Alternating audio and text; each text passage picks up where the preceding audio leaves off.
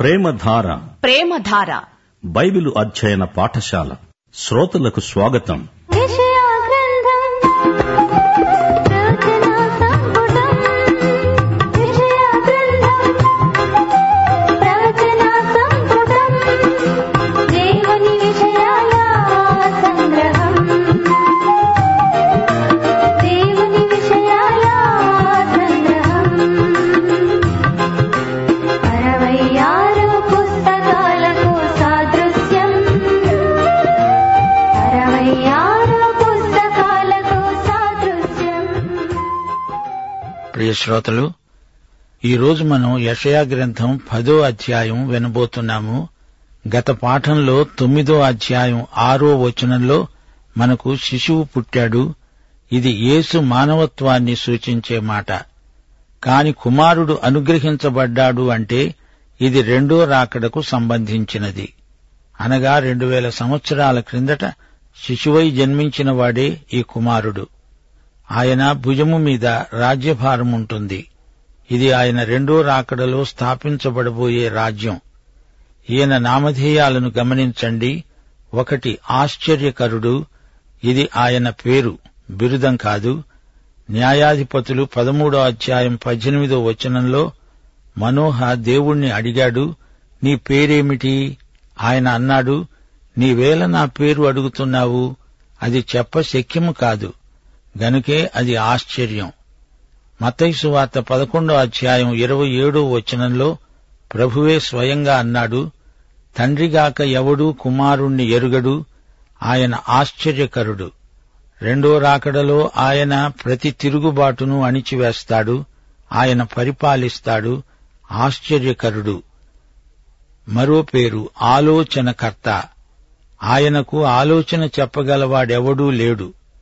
రోమాపత్రిక పదకొండో అధ్యాయం ముప్పై నాలుగో వచనం ప్రభువు మనస్సును ఎరిగిన వాడెవడు ఆయనకు ఆలోచన చెప్పిన వాడెవడు ఏసే మనకు జ్ఞానమై ఉన్నాడు ఒకటి కొరింతి మొదటి అధ్యాయం ముప్పయో వచనం మూడో పేరు బలవంతుడైన దేవుడు ఏల్ గిబ్బర్ ఆయనకు సమస్తాధికారం అప్పగించబడి ఉంది ఆయన సర్వశక్తిమంతుడు మరియమ్మ ఎత్తుకుని పాలిచ్చినవాడు లోకాన్ని పరలోకాన్ని పాలించేవాడు నాలుగో పేరు నిత్యుడైన తండ్రి అవి అద్ అనగా ఆయనదే నిత్యత్వం ఆయన సమస్తానికి సృష్టికర్త ఆయన లేకుండా కలిగి ఉన్నదేదీ కలుగలేదు కొలసీ పత్రిక మొదటి అధ్యాయం పదహారో వచనం ఆకాశమందున్నవి భూమి యందున్నవి దృశ్యమైనవి గాని అవి సింహాసనములైన ప్రధానులైన అధికారములైన సర్వము ఆయన యందు సృజింపబడినవి సర్వము ఆయన ద్వారా ఆయనను బట్టి సృజించబడినవి ఆయన నిత్యుడైన తండ్రి హెబ్రి పత్రిక మొదటి అధ్యాయం రెండో వచనం ఆయన ఆ కుమారుణ్ణి సమస్తానికి వారసుణ్ణిగా నియమించాడు ఆయన ద్వారా ప్రపంచాలను నిర్మించాడు అనగా యుగాలను ఆయనే కలుగజేశాడు ఇక ఐదో నామధేయం సమాధానకర్త అయిన అధిపతి సర్ షలోహ్యం ఆయన పరిపాలనలోనే శాంతి సమాధానం ఆయన రాజ్యం విస్తరిస్తుంది దావీదు సింహాసనముపై ఆయన కూర్చుంటాడు ఆయన రాజ్యం శ్రేయో రాజ్యం తొమ్మిదో అధ్యాయం పదో వచనం నుండి శ్రమల కాలంలో శేషిత ప్రజలకు కలగబోయే అనుభవాలు చెప్పబడినవి ఆయన కోపం రగులుకుంటుంది ఆయన ఉగ్రత వల్ల దేశం కాలిపోతుంది ఆయన బాహువు చాపబడి ఉంది ఇప్పుడు పదో అధ్యాయం మొదటి వచనం నుండి వినండి విధవరాండ్రు తమకు దోపుడు సొమ్ముగా ఉండాలని తల్లిదండ్రులు లేని వారిని కొల్లపెట్టుకొనవలెనని కోరి న్యాయ విమర్శ జరిగించకుండా దరిద్రులను తొలగించడానికి నా ప్రజలలోని బీదల న్యాయాన్ని తప్పించడానికి అన్యాయపు విధులను విధించే వారికి శ్రమ ఈ అధ్యాయంలో అషూరు మీదికి రాబోయే దేవుని తీర్పు ఉంది ఇస్రాయేలుకు దేవుని తీర్పు ఆ తరువాత అషూరుకు తీర్పు పదో అధ్యాయంలో మహాశ్రమల ప్రవచనమున్నది అర్మగద్దోను గురించి ఈ అధ్యాయంలో చెప్పబడింది యషయా గ్రంథం ఏడో అధ్యాయం నుండి పన్నెండో అధ్యాయం వరకు ప్రవచనాలన్నీ అహాజు కాలంలోనే పలుకబడినవి అషూరు రాజ్యం ప్రవచనంలో రాబోయే ఉత్తరాది శత్రువుకు సంకేతం ఆ దినము అంటూ దేవుడు దానిని పేర్కొంటాడు అదే హర్మగెద్దోను యుద్ధ దినం దేవుని న్యాయం రాజ్యంలో కనిపించకపోగా దేవుడు కోపగిస్తున్నాడు విచారణ లేకుండానే న్యాయాధిపతులు అమాయకులకు శిక్ష విధిస్తున్నారు బీదలకు విధవరాండ్రకు న్యాయం జరగటం లేదు దేశంలో న్యాయ వ్యవస్థ అస్తవ్యస్తమైపోయింది అంటున్నాడు ప్రవక్త మూడో వచనం దర్శన దినమున దూరము నుండి వచ్చే ప్రళయ దినాన మీరేమి చేస్తారు సహాయమునొందడానికి ఎవరి వద్దకు పారిపోతారు మీ ఐశ్వర్యాన్ని ఎక్కడ దాచుకుంటారు దేవుడు అంటున్నాడు న్యాయాధిపతులారా నేను మీకు న్యాయాధిపతిని అవును ప్రతి న్యాయాధిపతి తనకు దేవుడు అప్పగించిన బాధ్యతల విషయమై దేవునికి లెక్క అప్పగించాలి అన్యాయస్థులైన న్యాయాధిపతులు ఆయన సింహాసనము ఎదుట నిలవవలసి ఉంటుంది వారు చెరపట్టబడిన వారి కింద దాక్కుంటారు హతులైన వారి కింద కూలుతున్నారు ఈలాగు జరిగినా యహోవా కోపము చల్లారలేదు ఆయన బాహువు ఇంకా చాపబడి ఉంది ఐదో వచనంలో అషూరు మీది తీర్పు వివరించబడింది ఇస్రాయేలుపై తీర్పు చెప్పిన తరువాత అషూరు తీర్పు ప్రకటించబడింది అషూరియులకు శ్రమ వారు నా కోపమునకు సాధనమైన దండము నా దుడ్డుకర్ర నా ఉగ్రత వారి చేతిలో ఉన్నది అనగా ఇస్రాయేలును గుణపరచడానికి దేవుడు ఈ విధంగా చర్య తీసుకుంటున్నాడు అషూరును దేవుడు వాడుకొని ఇస్రాయేలును దండిస్తున్నాడు అషూరును శిక్షాదండంగా వాడుకుంటున్నాడు తన బిడ్డలపై క్రమశిక్షణ చర్యకు దేవుడు శత్రురాజును సాధనంగా వాడుకోవడం బహు విచిత్రమనిపిస్తోంది ఆరో వచనం భక్తిహీనులైన జనముల మీదికి నేను వారిని పంపుతాను దోపుడు సొమ్ము దోచుకోవడానికి కొల్లపెట్టడానికి వీధులను తొక్కించడానికి నా ఉగ్రతకు పాత్రులైన జనులను గూర్చి వారికి ఆజ్ఞాపిస్తాను శ్రోతలు వింటున్నారా అషూరు రాజైన సన్హెరీబును ఇస్రాయేలు మీదికి పంపించి నేనే పంపించాను అంటున్నాడు దేవుడు ఉత్తరాన ఇస్రాయేలు జాతి అషూరు చేతికి అప్పగించబడ్డారంటే అందులో దేవుని ప్రమేయం ఉందని మనం గ్రహించాలి కడవరి దినాలలో మరొక శత్రువు ఉత్తరాన లేస్తాడు అది రోమక రాజ్యం కావచ్చు ఏడో వచనం అయితే అతడు అలాగు అనుకొనడు అది అతని ఆలోచన కాదు నాశనం చేయాలని చాలా జనములను నిర్మూలం చేయాలని అతని ఆలోచన అతడు ఇలా అనుకుంటున్నాడు నా అధిపతులందరూ మహారాజులు కారా అషూరుకు యహోవా దేవుడు ఎవరో తెలియదు అయినా దేవుడు తన సంకల్ప సిద్ధికి అషూరును వాడుకున్నాడు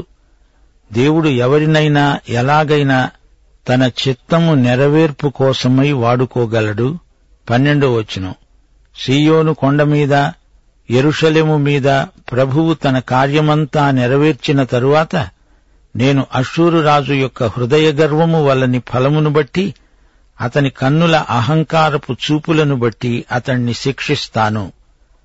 దేవుడు అషూరును వాడుకున్న తరువాత తన ప్రజలైన ఇస్రాయేలును ఈ విధంగా క్రమశిక్షణ ద్వారా గుణపరచి అషూరును కూడా శిక్షించాడు దేవుని తీర్పు నుండి ఎవరూ తప్పించుకోజాలరు అషూరును కూడా వారి దొండగాలను బట్టి వారికి తగిన శిక్షను దేవుడు విధించాడు చరిత్రలో దేవుని శిక్షా విధానం స్పష్టంగా కానవస్తోంది దానిని ఎవరూ కాదనలేరు ఈ లోకంలోని జాతులన్నిటికీ దేవుడే తీర్పరి అని యెషయా తేటగా ప్రకటించాడు పదిహేనో వచనంలో ప్రవక్త సూటిగా ఒక ప్రశ్న అడుగుతున్నాడు గొడ్డలి తనతో నరికేవానిని చూచి అతిశయపడుతుందా కోల తనను ఎత్తేవానిని ఆడించినట్లు దండము కర్ర కాని వానిని ఎత్తినట్లు ఉండును గదా దేవుడు లోకములోని జాతులన్నిటినీ ఏదో విధంగా వాడుకుంటాడు అందుచేత సమస్త జాతులు దేవుని తట్టు తిరగాల్సిన ఘడియ వచ్చింది దేవుడు తన ప్రజల పక్షాన ఉన్నాడు వారు ఎంత అల్పసంఖ్యాకులైనా తమ దేవుణ్ణి బట్టి వారిదే విజయం అయితే మనం దేవుని పక్షాన ఉన్నామా అనేది అసలైన ప్రశ్న సోదరీ సోదరులారా మరచిపోకండి దేవుడు లోకములోని సమస్త జాతులకు తీర్పరి గొడ్డలి ఒక సాధనం మాత్రమే దానిని చేత పట్టుకున్న వానిని బట్టే అది నరకబడింది దేవునితో ఉన్నవారు ఎంత కొద్దిమందైనా వారిదే అధిక బలం ఇరవయో వచనంలో రాబోయే మహాశ్రమల కాలం ప్రవచించబడింది అయితే ఇస్రాయేలు శేషిత జనాంగమే మిగిలి ఉంటుంది మహాశ్రమలలోని శేషిత ప్రజలను గురించి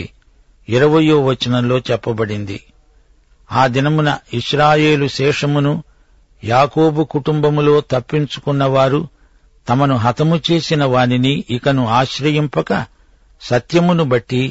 ఇస్రాయేలు పరిశుద్ధ దేవుడైన యెహోవాను నిజముగా ఆశ్రయిస్తారు ప్రవక్త భవిష్యత్తులోకి చూస్తున్నాడు అది మహాశ్రమల కాలం వారు ఇస్రాయేలు శేషిత ప్రజలు ఇరవై నాలుగో వచనం ప్రభువును సైన్యములకు అధిపతి అయిన యెహోవా ఈలాగు సెలవిస్తున్నాడు సియోనులో నివసిస్తున్న నా జనులారా ఈజిప్టు వారు చేసినట్లు అశ్షూరు కర్రతో నిన్ను కొట్టి నీ మీద తన దండము ఎత్తినా వానికి భయపడకు ఇక కొద్ది కాలమైన తరువాత నా కోపము చల్లారుతుంది ఈ మాట యూదాకు గొప్ప ఆదరణ అశ్షూరు చెర నుండి వారి బారి నుండి తప్పిస్తానని దేవుడు హామీ ఇస్తున్నాడు ఇరవై ఏడో వచనం ఆ దినాన నీ భుజము మీది నుండి అతని బరువు తీసివేయబడుతుంది నీ మెడ మీది నుండి అతని కాడి కొట్టివేయబడుతుంది నీవు బలిసినందున ఆ కాడి విరుగగొట్టబడుతుంది ఇప్పుడు హర్మగెద్దోను మహాయుద్ధాన్ని గురించి ఆ దినమును గురించి ఇరవై ఎనిమిది నుండి ముప్పై రెండో వచనం వరకు ప్రవచనమున్నది అశూరియులు ఆయాతు మీద పడుతున్నారు మిగ్రోను మార్గంగా పోతున్నారు మిక్మషులో తమ సామగ్రి ఉంచుకున్నారు వారు కొండ సందు దాటి వస్తున్నారు రామా వణుకుతున్నది గెబలో బస చేతాము రండి అని చెబుతున్నారు సౌలు గిబ్యా నివాసులు పారిపోతారు గల్లీములారా బిగ్గరగా కేకలు వేయండి లాయుషా ఆలకించు అయ్యయ్యో అనాతోతు మద్మేనా జనులు పారిపోతారు గిబా నివాసులు పారిపోతారు ఈ దినమే దండు నోబులో దిగుతుంది ఈ దినమే సీయోను కుమారి పర్వతము ఎరుషలేము కొండ మీద వారు తమ చెయ్యి ఆడిస్తారు సోదరీ సోదరులారా వింటున్నారా ఇది ప్రవచనానికి పరాకాష్ట ఇక్కడ చెప్పబడిన ప్రదేశాలన్నీ ఎరుషలేముకు ఉత్తరాన ఉన్నాయి అషూరు ముట్టడి చేయడానికి వచ్చే మార్గంలో ఈ ప్రదేశాలున్నాయి భవిష్యత్తులో ఉత్తరం నుంచి రాబోయే మహాశత్రువు ఉన్నాడు మాగోగు నుండి వస్తాడు ఎహెజ్కేలు ముప్పై ఎనిమిది ముప్పై తొమ్మిది వచనాల్లో మాగోగు ప్రవచనం సవిస్తరంగా చెప్పబడింది ఈ వాక్య భాగంలో చెప్పబడిన స్థలాల పేర్లు గమనించండి ఆయాతు ఎరుషలేముకు ఉత్తరాన ఇరవై ఐదు కిలోమీటర్ల దూరంలో ఉంది మిగ్రోను ఆయాతుకు దక్షిణంగా ఉంది ఇక్కడే యోనాతాను ఫిలిస్తీయులపై విజయం సాధించాడు ఒకటి సమూయేలు పద్నాలుగో అధ్యాయం గెబా రామా మధ్య పది కిలోమీటర్ల దూరం ఉంది ఈ రెండు ప్రదేశాలు ఎరుషలేముకు ఉత్తరంగా ఉన్నాయి ముప్పై నాలుగో వచనం ఆయన అడవి పొదలను ఇనుప కత్తితో కొట్టివేస్తాడు లెబానోను బలవంతుడైన ఒకని చేత కూలిపోతుంది ఈ బలవంతుడు యేసుక్రీస్తే ఆయన రెండోసారి రాబోతున్నాడు ఈ అధ్యాయంలో అనాతోతు పేరు విన్నారా ఇది ఎరుషలేముకు ఉత్తరంగా ఐదు కిలోమీటర్ల దూరంలో ఉంది ఇర్మియా ఈ ఊరివాడే లాయుషు పాలస్తీనాకు ఉత్తరపు కొనలో ఉంది అది దాను గోత్రస్థానం మద్మేనా అంటే పేడ కుప్ప ఇది ఎరుషలేముకు ఉత్తరాన ఉన్న చెత్త కుండి గెబా అనే స్థలం ఎరుషలేముకు ఉత్తరాన ఉంది నోబు ఉత్తరాన ఉన్న ఎత్తైన స్థలం ముప్పై మూడో వచనంలో చూడండి ప్రభువును సైన్యములకు అధిపతి అయిన యహోవా భీకరముగా కొమ్మలను తెగగొట్టగా మిక్కిలి ఎత్తుగల చెట్లు నరకబడతాయి దేవుడు జోక్యం కలిగించుకొని తన ప్రజలను కాపాడతాడు ఇది యేసు ప్రభు రెండవ రాకడ ప్రవచనం ఆయన వచ్చి రాజ్యం స్థాపిస్తాడు సోదరీ సోదరులారా ఈ అధ్యాయంలో ఏడో వచనం మరోసారి పరిశీలించండి అషూరు రాజు అనుకున్నాడు నాశనం చెయ్యాలి చాలా జనులను నిర్మూలం చెయ్యాలి అని అతని ఆలోచన చరిత్రలో దేవుని హస్తం గుర్తుపట్టారా దేవుని అదృశ్య హస్తం రాజ్యాలను రాజులను నడిపిస్తుంది ఆయన వేలి కదలికకు అనుగుణంగా జాతులు రాజ్యాలు సమస్త మానవ చరిత్ర నడుస్తూ ఉండడం గమనించారా అషూరు అన్యజాతి గాని దేవుడు అషూరును వాడుకున్నాడంటే అదొక మర్మమే నా సేవకుడైన నెబుకద్నెజరు అని దేవుడు ఒక అన్యరాజును గురించి అన్నాడంటే ఇది గొప్ప విశేషమే గదా ఈ అధ్యాయం ముగింపులో ఒక మాట చెప్పాలి మన ప్రభువుకే సమస్తాధికారం ఉన్నది ఆయన సజీవుడు ఆయనకు మనం ప్రతినిధులం భూదిగంతాల వరకు వెళ్లి ఆయన కోసం ఆత్మలను సంపాదించాలి పరలోక రాజ్యం ఈ భూమి మీద విస్తరించాలి దేవుని రాజ్య విస్తరణ కాంక్ష మనకెంతో ఉంది నీ రాజ్యము వచ్చునుగాక అనేది మన ప్రార్థన కోరిక ఉత్కంఠ ఇస్రాయేలు ప్రజల మధ్య పేరాశాపరులు ఎక్కువయ్యారు బీదలను దోచుకుంటున్నారు ధనికులు ఇంకా ధనికులవుతున్నారు బీదలు మరీ బీదలవుతున్నారు దర్శన దినాన దూరము నుండి వచ్చే ప్రళయ దినాన మీరేమి చేస్తారు ఇదే ప్రశ్నకు ప్రతి ఒక్కరూ నాడు నేడు జవాబు చెప్పాలి దేవుణ్ణి కలుసుకోవడానికి సిద్ధపడండి మీ ఆస్తిపాస్తులు మీ ధనధాన్య సమృద్ధి ఆ రోజున ఎందుకు కొరగావు అని ప్రవక్త సవాలు చేస్తున్నాడు ఐదు నుండి పంతొమ్మిదో వచనం వరకు అష్షూరు గర్వం మరీ పెచ్చుమీరింది అయితే దేవుడు ఇస్రాయేలు క్రమశిక్షణ కోసం అష్షూరును సాధనంగా వాడుకున్నాడు అష్షూరు అనే గొడ్డలిని దేవుడు ప్రయోగించాడు అయినా గర్వించడానికి అష్షూరులో ఏముంది గనుక అష్షూరుకు కూడా తీర్పు దినం ఉంది అగ్నిజ్వాల అష్షూరును దహించబోతోంది అష్షూరు రాజధాని నినెవే క్రీస్తు పూర్వం ఆరు వందల పన్నెండులో బబులోను విజృంభించి అషూరును పూర్తిగా ఓడించింది జాతులు గర్వించడానికి కారణమేమీ లేదు వాటి భవితవ్యం దేవుని చేతిలోనే ఉంది ఈ అధ్యాయం చివర నిరీక్షణ సందేశమున్నది ఇరవై నుండి ముప్పై నాలుగో వచనం వరకు దేవుడు తన కృపచేత శేషిత జనాంగాన్ని మిగిల్చాడు వారు వాగ్దత్త భూమికి తిరిగి రావడానికి దేవుడు గొప్ప అవకాశం కల్పించాడు అషూరు దండెత్తి రాదు ఎరుషలేమును ముట్టడించదు అని దేవుడు వారికి ధైర్యం గొలిపాడు అషూరు మిక్కిలి ఎత్తైన చెట్టు అది నరకబడుతుంది చివరికి మెస్సియా రాకడ వాగ్దానంతో ఈ అధ్యాయం ముగిసింది దేవుడు తన ఉగ్రతలో కూడా కృపాసహితమైన నిరీక్షణ కలిగిస్తాడు ప్రియ శ్రోతలు ప్రవక్త పరిచర్య ఎంత సాహసోపేతమో చూచారా సమూయేలు కాలంలో ప్రవక్త పరిచర్య ప్రారంభమైందని మనకు తెలుసు సమూయేలు చిట్ట చివరి న్యాయాధిపతి ప్రవక్త దేవుని ప్రతినిధి యాజకుడు దేవుని ఎదుట మానవ ప్రతినిధి వీరిద్దరూ దేవుని సేవకులే ప్రవక్త దేవుని పక్షాన మాట్లాడతాడు ప్రవచిస్తాడు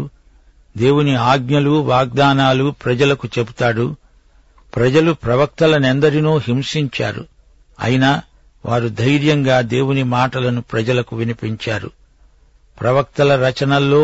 యషయా గ్రంథం మొదటిది ఇతడు రాజకుటుంబంలో పుట్టాడు ఒక ప్రవక్త్రిని పెళ్లాడాడు మొదట్లో యషయా ప్రవచనాలు ప్రజలంతా ఎంతో శ్రద్ధగా విన్నారు అయితే రానురాను అతని ప్రబోధాలకు ప్రజలు ఎదురు తిరగసాగారు ప్రజల పాపాన్ని యషయా తీవ్రంగా ఖండించాడు ఇతడు అరవై సంవత్సరాలు సేవ చేశాడు ఆ తరువాత మనషే రాజు కాలంలో హతసాక్షి అయ్యాడు జ్ఞాపకం ఉంచుకోండి యషయ మొదటి నుండి ఆరో అధ్యాయం వరకు ఉజ్జియా యోతాము రాజుల కాలం ఏడు నుండి పద్నాలుగో అధ్యాయం వరకు అహాజు రాజు కాలం పదిహేను నుండి ముప్పై తొమ్మిదో అధ్యాయం వరకు హిజ్కియా కాలం గమనించాలి యషయా గ్రంథంలోని మొదటి ముప్పై తొమ్మిది అధ్యాయాలు యూదా ఇస్రాయేలు జాతులను చుట్టూరా ఉన్న అన్య జాతులను గద్దిస్తూ పలుకబడిన ప్రవచనాలు చివరి ఇరవై ఏడు అధ్యాయాలలో అనగా నలభై నుండి అరవై ఆరో అధ్యాయం వరకు మెస్సియా ద్వారా కలగబోయే ఆదరణ ప్రబోధించబడింది బైబిలు పాత నిబంధనలోని ముప్పై తొమ్మిది గ్రంథాలు కొత్త నిబంధనలోని ఇరవై ఏడు గ్రంథాలు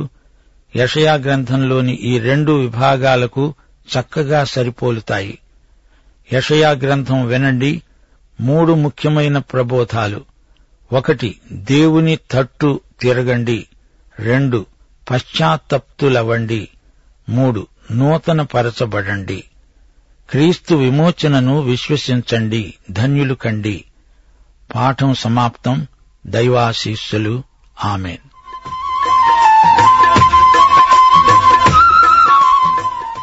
ఇప్పుడు గతంలో సామెతల గ్రంథ ధ్యానాల్లో మీరు రాసుకున్న ప్రశ్నలకు సరైన జవాబులు చెప్తున్నాను దయవుంచి మీరు రాసిన జవాబులతో ఒకసారి సరిచూసుకోండి ఈ జవాబులు రేడియో ప్రముఖంగా చెప్పటం కొంచెం ఆలస్యమైనందుకు మన్నించాలి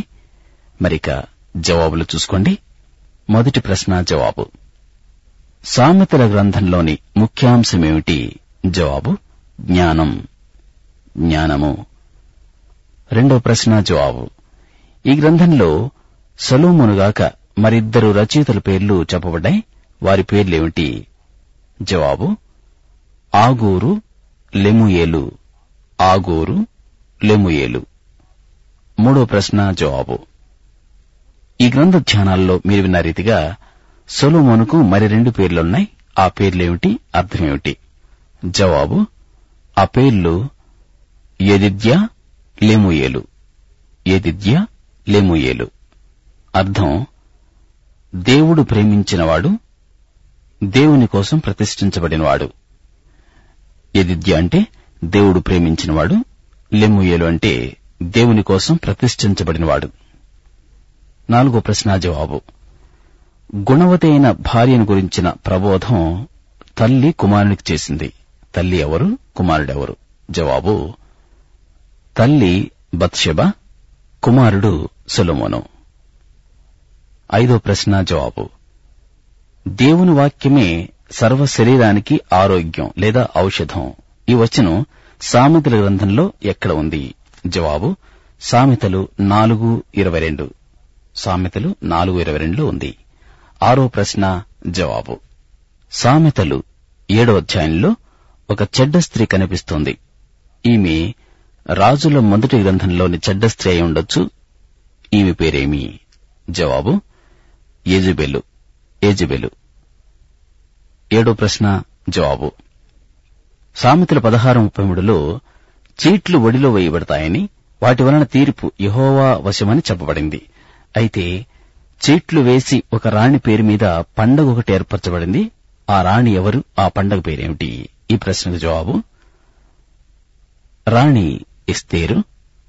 పండగ పూరీము ఎస్తేరు పూరీము ఎనిమిదో ప్రశ్న జవాబు సామెతలు ఇరవై ఆరు పద్దెనిమిదిలో దేవోక్తి లేనేడల జనులు కట్టులేక తిరుగుతారు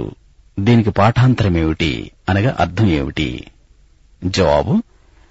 దర్శనము లేని చోట ప్రజలు నశిస్తారు దర్శనం లేని చోట ప్రజలు నశిస్తారు తొమ్మిదో ప్రశ్న జవాబు పందిముక్కున బంగారు కమ్మి ఎవరికి పోలిక జవాబు వివేకం లేని సుందర స్త్రీకి పోలిక వివేకం లేని సుందర స్త్రీ సామెతలు పదకొండు ఇరవై రెండులో పదో ప్రశ్న జవాబు చీమ బల్లి ఎవరికి పోలిక జవాబు చీమ భవిష్యత్తు కోసం సిద్ధపడేవారికి బల్లి అల్పులైన దేవుని సన్నిధిలో ఆధిక్యత పొందేవారికి జవాబు మళ్ళీ చెప్తాను చీమ భవిష్యత్తు కోసం సిద్ధపడేవారికి బల్లి అల్పులైన దేవుని సన్నిధిలో ఆధిక్యత పొందేవారికి పోలిక ఇవి గతంలో మీరు రాసుకున్న సామెతల గ్రంథ ధ్యానాల ప్రశ్నలకు సరైన జవాబులు